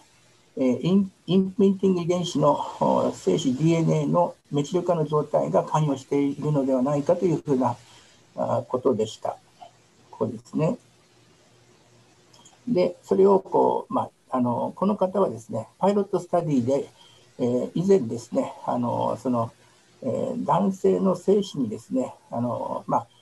パートナーがあと、まあ、反復流産をする男性の精子においてはですね、パイロットスタディで以前、あのこういう IGF2H2DMR とかですね、まあ、IGD IGDMR とかですね、えー、MEST とかですね、えー、ZAC とかですね、こういういろんなところの、あの、なんですかね、えっ、ー、と、まあ、えー、エピジェネティックなサイトをですね、検索して、えそういうところは非常に関係していたというのを得てですね、今回は、えもうちょっと数を増やしてですね、えそれで、で、それでですね、まあ、えっ、ー、と、まあ、え、ー、と、ちょっとね、難しい言葉がおかしく出てくるんですけれども、えー、まあ、インプリンティング遺伝子のパイロシークエンスによる DNA メチル化を研究して、2番目にですね、5メチルシトシン、ねシトシンにメチル基がついたものの顔料とですね、えー、まあ、調査散在反復配列っていうね、あのまあ、ものがあるんですけども、ライン1のプロモータープロモーターのメチル化を研究することによって、精子の全体的な、えー、DNA メチル化を評価したと。で、あと3番目としてですね、両軍間の IGF2、H19、DNR とですね、IG2、プロモーター領域におけるパイロシークエンシングによる多形性についても検討したというふうなことでですね、まあ、皆さんについても、皆さんにおいてもですね、こういう変な、えー、難しい言葉はですね、非常にあの馴染みがないと思いますので、私ですね、あの後ろの方にですね、えー、説明をあの分かる範囲でですね、えーと、あの書いておきました。で、えー、DMR とはですね、えー、まあ、えっ、ー、と、あの、可変メチル化領域だということだそうです。で、まあ、アレルというのはですね、対立遺伝子のことで、えー、まあ、例えば、あの、お母さんとお父さんからですね、それぞれ遺伝子を1つずつもらってってですね、えー、それらがホモかのあのヘテロかっていうね、そういうようなものがアレルですね、対立遺伝子です。で、で DNA メチル化というのはですね、えーと、ほとんどがですね、私も知らなかったんですけれども、えー、シトシンで生じていてですね、えー、遺伝子発現を抑制すると。で特にですね、えーと、シトシンとグアニン、ねえー、という配列が集中して存在する領域がですね、えー、CPG アイランドというふうに、まあ、あとは CPG サイトというふうな言葉で言われていてですね、で、えー、まあ、これはシトシンとグアニンが、えー、この P はですね、ホモホスト法ジエステル結合しているっていうのがですね、えー、P だそうです。ね、ホスフォジジエステル結合のところはですね、えーと、シトシンとホスフォジエステル結合で、えー、グアニンがついてる、そういうところがですね、いっぱいある領域があるんですね。で、それが、えー、遺伝子プロモーターの領域にいっぱいあってですね、で、えー、でですね、DNA のメッチル化によってですね、転写因子の結合が阻害されるので、えーまあ、メチル化 DNA をですね、特異的に認識するタンパク質によってですね、えー、転写不活性のクロマチン状態を形成することになって、えーまあ、あのより安定な遺伝子発現が抑制されるということでですね、まあ、あの DNA のメチル化によってですね、えー、まああのえー、遺伝子の結合サイトがですね、まああのえーまあ、なくなるのと同時にですね、そのメチル化の部分がですね、また収縮を受けてですね、えー、まあ、例えば、まあ、ちょっとね、難しいことなんですけども、えー、で、ちょっとまた次いきますね。で、5メチルシトシンっていうのはですね、えー、シトシンに、えーと、メチル基がついた、あこのメチル基がついたですね、ものなんですけれども、これがですね、5メチルシトシンはですね、脱アミノ化によってですね、機微に変化してしまうっていうね、こういうふうな変化をしていて、変化をしてしまってですね、えー、まあ、遺伝子のその、あの、まあ、えっ、ー、と、まあ、えっ、ー、と、まあ、取り違いがですね、シトシンが機微になって遺伝子のあ組み換えが起こってしまってですね、そういうものがですね、私たちの、えーとまあ、哺乳類にはですね、いっぱいあるというふうなことで、えー、特に、えー、まあ、えーと、脊椎動物にはですね、70から80%の CPG 中、シトシンがメチル化されているということでですね、えー、だそうです。で、えー、で哺乳類においてはですね、全ゲノムにおいてはですね、約1%の塩基がですね、5メチルシトシンであるというふうなことでした。で、えー、で、まあ、何を言ってるのかというとですね、まあ、えーとまあ、図で表すですね、えー、シトシンの、まあ、あのさっき言ったですね、あのシトシンのメチル化によってですね、えー、まあ、えー、メチル化酵素のものによってですね、えー、まあ、えっ、ー、と、とまあ、メチル化されてですね、で、それがまたガタガタアスガタアステチル化酵素などとくっついてですね、え、こういうふうなヌクレオソームの凝視が起こって、まあ、安定化すると。えー、で、あと、えー、このシトシンがついて、メチル化されたシトシンはですね、えー、普通にですね、細胞はですね、こういうふうにあの、あの複製パターンはですね、えーと、あの離れて、えー、新生 DNA 差ができてですね、そのと後にシトシンがグアニンにあのメチメチメチル基がくっついたものに変わっていくと。ね、でそれで、えー、DNA 後のメチルパターン、メチル化パターンの継承が行われているということなんですけれども、このパターンはですね、えー、まあ、全部が全部きれいにですね、メチル化されているわけじゃなくて、えー、どうもですね、あのまあ、一部、あのまあ、メチル化されないところがあって、そういうのがですね、エピジェネティックとしてですね、出てくるということらしいんですね。で、あと、 pyrosequence 法っていうふうなことが書いてあるんですけども、ちょっとね、調べてみたところですね、えー、こういうふうな、えーと、シトシ、まあ、シトシンのところをですね、 bisulfite conversion といってですね、 bisul、bisulf bisulfite でですね、あのまあ、そういう溶液があってですね、その溶液につけるとですね、シトシンがウラシルになって、えウラシルからですね、え PCR、えー、まあ、このメチルシトシンのところはですね、あの変わらずにですね、ただのシトシンのところはあのウラシルに変わって、えー、そして PCR 増幅すると、えー、ウラシルのところは黄身になってですね、えー、それで、えまあ、あの分かって、えーとえメチルシトシンのところはですね、えまあ、シトシンとして、え残ってくるというふうなことでですね、まあ、こういうのでどうもあのその1回でですね、えまああの普通だったら、今までだったらクローニングして、PCR であの遺伝子をクローニングして、えー、それをシークエン、三眼法でシークエンスする必要性があったのが、えー、この方法を使うとですね、えー、まあ、1回でできるというふうな話だそうですね。で、あと、えあとまあ、スニップについてはですね、あ皆さんよく知ってると思うんですけれども、あの1塩基が1塩基がですね変わったものだということでですね、えーとまあ、スミットはですね、300から1000ベースペアのの間にですね、1個の割合で、え、出現して、まあ、ということだそうですね。で、そういうふうな情報をあの知った上でですね、ちょっと見てほしいんですけども、えー、この論文はですね、結局何を言いたいかというと、あの、DNA のですね、メチル化はですね、遺伝子の安定性と関係していてですね、えー、メチル化が低いところといろいろな、まあ、広い熱力が低いところと、まあ、いろいろなところで遺伝子のあと転移反応、例えばさっき言ったシトシンからチミンなどが起こりや起こりやすくなってですね、遺伝子変異を起こしやすいというふうなことで、えー、で結論としてはですね、えーとまあ、反復流産群ではですね、精子全体の5メチルシトシンレベルの優位な低下、すなわち、あの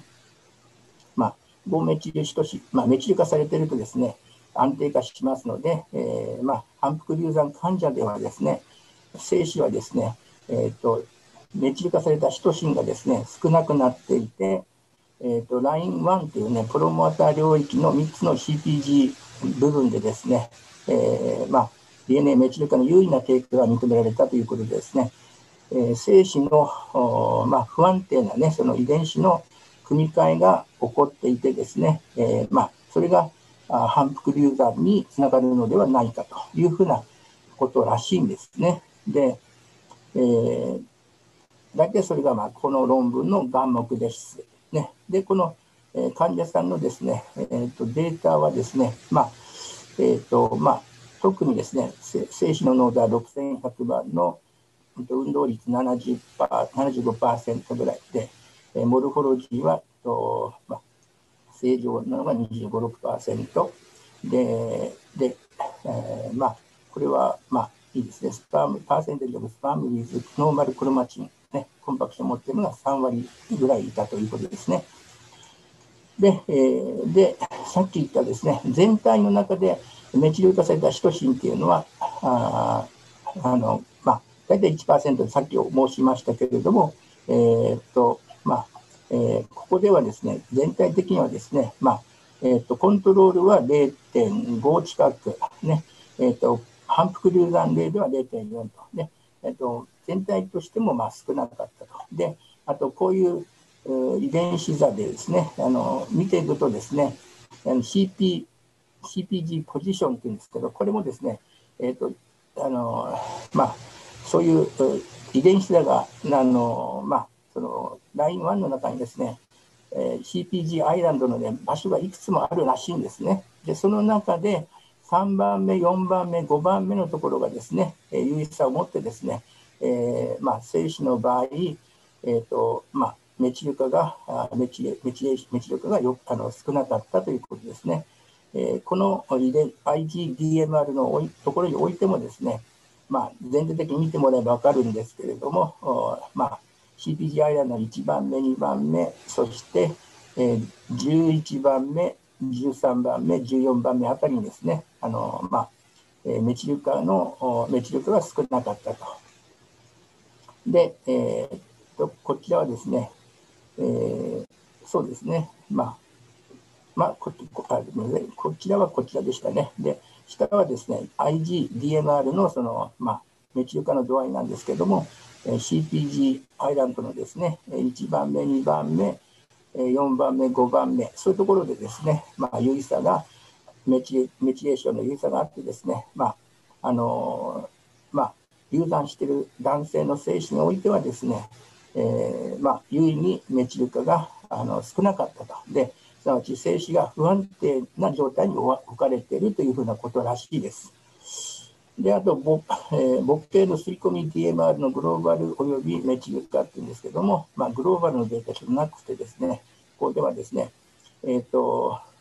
NEST というところのね、あの、まあ、ところで見ていくとですね、えー、まあ、あの、このメチル化のにおいてはですね、まあ、母親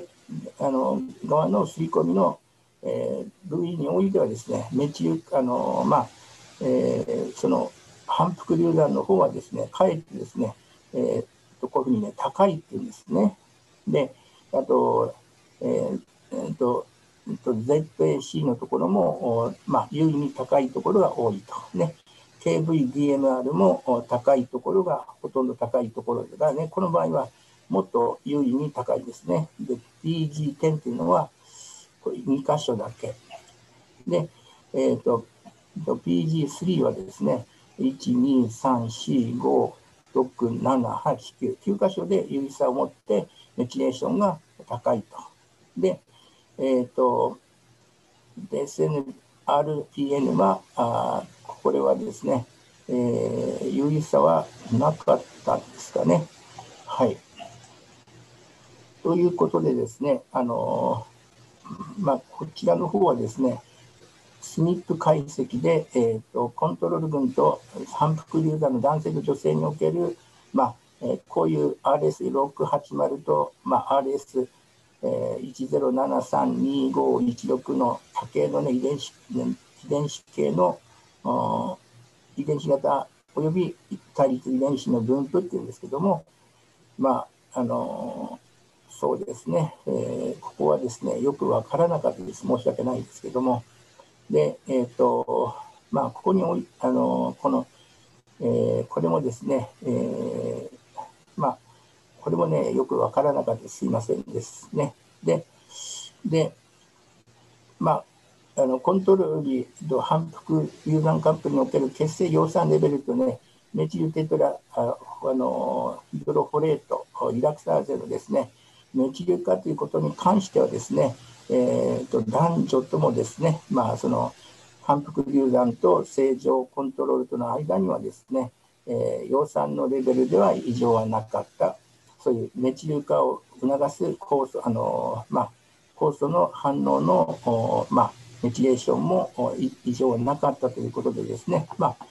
えーと、メチレーションに関するその葉酸とかですね、えーと、そういう酵素のね、えー、メチルトランスフェアーゼの、えー、は関与はなかったということでした。えー、ちょっと難しい話でですね、消化不良で申し訳ないんですけども、以上です。ですね、ありがとうございます。次はですね、えっ、ー、と、まあ、また変な論文なんですけれども、えー、黄体ホルモンですね。えー、黄体ホルモンは、あの、凝固因子をですね、まあ、ピルをのあの処方していてですね、私たちですね、えー、まあ、あのいつも凝固因子が気になってですね、血栓症を起こさないかというふうなことをあの心配してますけれども、それについての論文なので、ちょっとね、読んでみました。で、ここで出てくるヘパラナーゼというのはですね、これはですね、あのまあ、え、ー、と、これを、このヘパラナーゼっていうのはですね、あのまあ、このこれが作るタンパクがですねヘパラン硫酸を酸を分解して養護系の活性化を増強することができるということでですねすなわちヘパラナーゼが高くなると凝固能を更新させて血栓症を起こすよということなんですね。で、えー、と、まあ、ネットでですね、調べたところですね、まあ、これ東京大学のですね、えー、っと、まあ、あのサイトにこんなのが載ってましたんで、後でまた皆さん、あの、あの見ていただけますでしょうかね。あのヘパラナーゼはですね、ヘパリンとヘパラン硫酸をですね、それぞれ分解してですね、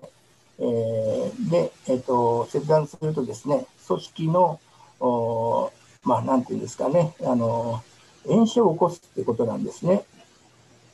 で、炎症を起こしてですね、え、ー、と、まあ、それがですね、あの、まあ、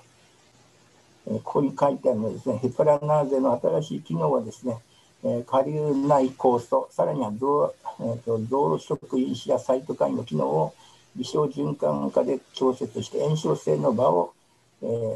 まあ、規定するというかね、影響するっていう炎症の場をですね、あの、まあ、炎症を起こしてしまうというふうなね、ことらしいんですね。それなんで、えヘパラナーゼとあのピルがですね、着目されて、えー、この研究がなされたと。でで何を対象にしてやったかというとですね、えーと、エストロゲンおよびプロゲステロンリセプターを持ったですね、えー、乳がん細胞株ね、えー、と1、2、3、3つありますね。それと、えー、このエストロゲンとプロゲステロンの受容体のリセプターを各ですね、えー、まあ、この MDA231 というですね、細胞核株と比較したと。ね、でそれで、えーとまあ、この研究にはですね、第2世代の、ね、レボノルゲストロルとかですね、えー、で第3世代のデソゲストレル、ね、あと、エストロゲン受容体気候薬のですね、ICI の、まあ、こんな182.780っていうんですかね、あとは皆さんよく知ってるプロゲステロン受容体拮抗薬のミフェプリストンを、えー、細胞株に変化してどんな変化をしたかっていうのを見たんですね。で結論としましてはですねでレボノルゲステロールとデソゲストレルは細胞と培養基中のヘパラヘパラナーゼレベルを増加させて、まあ、炎症を引き起こす可能性がありましたということですね。あとデソゲストレルの効果はエストロゲンよりも顕著で、えーと、エストロゲンを、まあ、相加的であった、ねえー、まあ、ちょっと難しいんですけども例えばですね、えー、エストロゲンを加えるとですねそのあのまあ、その、えーと、ヘパラナーゼのですね増加傾向は強くてですね、えー、ででそれがですね、えーまあ、エストロゲン受容体拮抗薬の ICI を喧嘩することによって阻害されたということでですね、まああのまあ、そういうことがあのエストロゲンによって相関的だったというのが分かったということですね。あと OC 使用者の結晶ではですね、ペパラナーゼ、凝固促進因子、ねえー、HS レベル、吸付活性、まあまあ、すなわち凝固系のですね、いろんなね、あのレベルがですね、えー、コントロール群と比較して優位に高くてですね、えー、同様量のエストロゲンを含む、まああのえー、OC の中ではですね、ドロスピエノロンっていうね、えーまあ、そちらの方の、ね、増加促進作用はですね、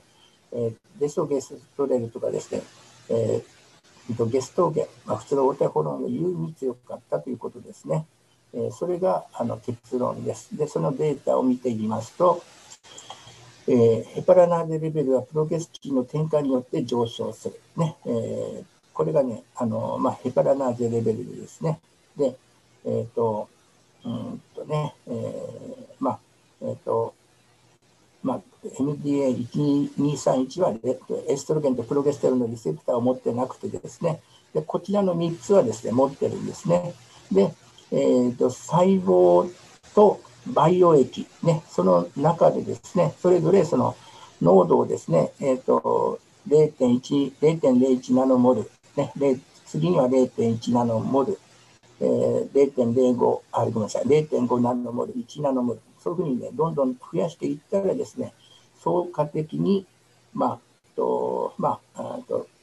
その細胞の中でですね、ヘパラナーゼが増えたと。で、あの培養液はですね、まあ、培養液は伸縮液なので、まあえーとまあ、ある程度こうあの関係ありますけどもね、細胞の中では明らかにですね、えーと、濃度を、まあえーと、レボノルゲステルルをですね増やしていくと、細胞の中でヘパラナーゼはですねどんどん、えーまあ、比例して増えていったというね、有意差はあそれぞれありますということですね。でデソゲストレルも、えーとまあこれ、あのこちらの方はあのエストロゲンとプロゲステロンリセプターがない細胞株ですね。それに対して、えーまあ、濃度をどんどん高高くしていくとですね、細胞の中ではですね、あのまあとまあ、そんなにね、この、えーえーと、レボノルゲステロールよりもですね、えーまあ、デソゲステロールの方はですね、まあ、ヘッパラナーゼをですね、作る割合がですね、細胞の中で少ないんですね。だから、あのまあ、第2世代よりも第3世代がいいっていうのはですね、これからもですね、言えるかなと思いますね。で、えー、でこれはですね、えーと、プロゲステロンは、プロゲスチンはエストロゲン受容体を介して、えー、ヘパラナーゼと凝集促進活性を促進させるってことなんですけれども、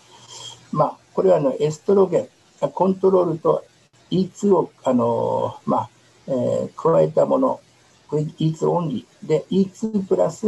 デソゲステロールをですね、濃度を高くしていくとですね、えー、そのヘパラナーゼレベルはどんどん増えていく、すなわち、まあえー、エストロゲンがあるとですね、まあ、その、まあの、この分だけですね、コントロールよりもこの分だけ、まあ、うんまあ、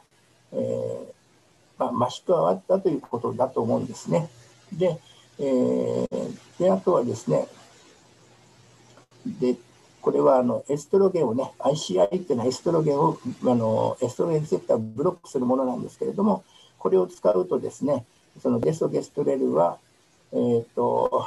まあ、えー、このインシあのエストロゲンリセプターをブロックすると、そのヘパラナーゼレベルが下がっていくということでですね、やっぱしあのエストロゲンはあのその血栓形成にですね、炎症形成にあの関わっているということですね。で、えーと、またですね、えーと、この、えー、テソゲステロールとあの、まあえーと、ICI、まあ、エストロゲンリセプターのブロッカーをですね、あの添付すると、やはりデソゲストレルと、え、これとこれ何が違うの？あそんなにね、違いはないかな。ね。うんあアクティビティですね、これはね。ごめんなさい。えーと、ヘパラナーゼレベルと、こっちはですね、ヘパとヘパラナーゼがですね、とに由来する、えー、プロコアグラントアクティビティ、まあ、あの凝固活性ですね、それがどうなったかというと、ヘパラナーゼと、あのまあ、あの比例関係でですね、その凝固脳の活性度がですね、あのまあえー、上がってますよということですね、比例関係にあるということですね。で、えー、TF アクティビティも、これはですね、かんこれはね、全然関係ないんですね。で、あと、ヘパラナゼレベルはですね、えっ、ー、と、まあ、えっ、ー、と、テストゲステロと、それエストロゲンリセプターのブロッカー、えー、エストロゲンのブロッカー。で、あと、この MIF は何だろうな。えー、ちょっと忘れましたね。えー、っとね、あの、ミフェプリストン、MIF はね、ミフェプリストンですね、すいません。ミフェプリストンをね、オーターホルモンのブロッカーをあの加えてもですね、えー、このとヘパラナーゼ活性はあのヘパラナーゼのレベルはですね、デソゲステルに、えっと、ミフェプリストンのあの応対ホルモンのブロッカーを、レセプターのブロッカーをですね、投与してもですね、関係なかったと。ね、で、え、ミフェプリストンだけがこのような。ね、で、え、ミネミフェプリストンと ICI、ね、エストロゲンとプロゲステロンのブロッカーだと、なんでこれ上がってるのかわからないんですけども、まあ、そんな、ちょっと刺激する作用もあるんですかね。で、エストロゲンだけだとですね、このヘパラナーゼレベルはですね、こんなに高くなってですね、エストロゲン自体もですね、まあ、えっ、ー、と、まあ、エストロゲン自体が、まあ、あの、あの、まあ、凝固脳を、これだとですね、えー、まあ、うん、デソゲステロよりもですね、強い活性を、あの、凝固脳をここあの引き起こす作用があるということをですね、この例では教えてますね。で、えー、っとですね、研究部の特徴としてはというふうな話なんですけども、特にここではですね、ノンスの、まあ、特にあの有意差ないので、これはあの釣りに行きますね。であとプロ、プロゲステロンの種類はですね、えー、経口妊薬使用者における外因性凝固経路活性化の影響、あの活性化の程度に影響するというふうな表なんですけれども、えーと、こちらの方はですね、えーと、ここで有意差がありますけれども、えーと、ヘパラナーゼ、えー、とプロコアグラントアクティビティ、業後活性、あの業後活性の方ですね、えー、とコントロールに比してですね、えーとえー、とゲストデソゲステロル、えー、第一世代、ん？ゲストレル、ドロレドロスピアノのね、あ、のー、ここの中はですね、えー、まあ、そうですね、えっと GSD は、えっ、と、ゲストーゲン、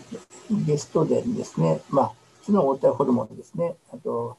デソゲス、DSG はデソゲステロね。で、えっ、と、ゲス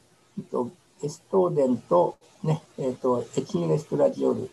に対してですね、えー、まあ、容量依然的にですね、女性ホルモンが、あと、と15、20、20、15、20、30でですね、デソゲストレルと、まあ、エストロゲンを増やしていくという相乗的にですね、両方脳が活性化されてですね、で、エチニあとエチニルエストラジオール20と30ではですね、やっぱしエストラジオールが増えると、やっぱし凝固脳を活性するので、女性ホルモンは少ない方がいいよってことですね。で、えっと、ビールの方はですね、えっと、まあ、デソゲステロルとゲストーデンとゲストーデンがですね、えっと、まあ、えー、まあ、同じにして、女性ホルモンをですね、15、20、30にしたらですね、えー、やはりですね、えー、その女性ホルモンとあの同僚にあのあの同僚に比例してですね、えー、まあ、これも、まあ、増えてるという差があるということですね。で、そのこれはヘパラヘパラン酸とヘパラン硫酸のレベルがこうそういうふうに増えてるということですね。で、こちらの方は、えっと、エライザ、エライザの値ですが、これはね、特に有意差はなくて、TF アクティビティですけれども、これはですね、やはり女性ホルモンを増やしていくと、ちょっと、ね、有意差が出て、えー、いるというところですね。まあえー、で、まあ、あのちょっとね、あのまあ、結論的にはですね、皆さんが知ってるように、あの黄体ホルモンもあのあの病気の活性化しますけども、えー、女性ホルモンを加えるとですねより、ま、血栓になりやすい炎症を引き起こしやすいというふうなことがこの論文のですね、えー、眼目でですね、まあえー、でそれでですね、まあ、あの私たちはあそういうふうなことを知った上でですねできればあの黄体ホルモンだけでですねピルを使った方があ本当はいいんじゃないかなと、これを見てですね、思いました。以上です。西さん、ありがとうございます。それではまた引き続きお願いしてもよろしいでしょうか？はい。これはですね、あの、まあ、卵巣がんはですね、あの、私びっくりしたんですけども、えー、卵巣がんのそのオリジンはですね、ほとんどが、あの、まあ、卵管がんだっていうふうな話がですね、東大の先生からですね、あの、まあ、あのアナウンスがあったりですね、あの少しの論文で私知ってたんですけども、えー、だったらですね、卵管を取ったらですね、あの卵巣がん、まあ、卵巣がんは減るかというふうなことのね、えー、内容が書いてありましたので、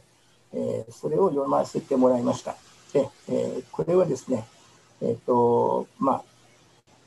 と、異所性妊娠をですね、えーと、認知症性妊娠または卵管流水腫のために卵管摘出を受けた全女性を同定してですね卵巣がんの発生率を処置を行った年、ね、年とですね年齢でマッチングさせてでそれがですね何何とマッチングさせたっていうとですね良性皮膚ご飯を切除した女性のコントロール群とあの比較したというふうなことなんですね。まあ、ただ、えっと、その良性皮膚模範のですねコントロール群が確かにいいかどうかってはちょっとわからないんですけど、一応それは、この論文はそういうのを比較していたということですね。で結論としてはですね、えー、卵管切除術後の卵巣がんに対する年齢調整えハザード比は0.76で、まあ、私はね、これ、有意義がある、有意義じゃないかなと思うんですけども、まあ、あと変則卵管切除ではですね、えーと、年齢調整ハザード比は0.81、両側卵管切除例は1症例につき、えー、1, 1症例にも続いて、年齢調整ハザード比は0.43であったということでね、まあでも、その結論としては、そのまあ、有意差はないというふうな話なんですけれども、でこの選択のプロセス及び除外理由を示すフローチャートっていうんですけれども、えーとまあえー、そういうあの卵管疾患のある方をですね、えーとまあえーとまあ、こういうふうに選んでいってですね、えーとまあ、変則とあと両側の,、えー、のなラルピンジェクトミーをしたのと、あのまあ、ほくろですね、ほくろのグループを比較対象したということですね。で、えー、でこれで見てみるとですね、まあそのまあ、このカプランマイヤーのですね、えーとまあ、その年で見ていくとですね、えー、まあ、特に、えーと、優位差はなかったということですね。で、えー、であとですね、この、えーと、コントロール群と比較した異所性妊娠または卵管流水腫のための、まあえーまあ、がんの発生頻度はですね、えーまあ、あのそのコントロール群、まあえーと、母斑にと比べた場合ですね、まああのえー、8年以上のフォローアップの場合にですね、有意差が出ていてですね、まああのまあ、このね、えーこれがですね、えー、サブグループで8年以上っていうふうなね、まあ、あの8年以上あの気をつければですね、それ以降はですね、まあ、そんなに、えー、出ないのかなっていうね、16年だとですね、P バリュー1でほとんどないということですね。だから、まあ、えっ、ー、と、まあ、8年ぐらいまでですね、あの少なくとも見ていって、で、まあ、できれば10年まで見ていけばですね、ほぼ安心じゃないかなというふうなことだと思います。はい。まあ、以上でした。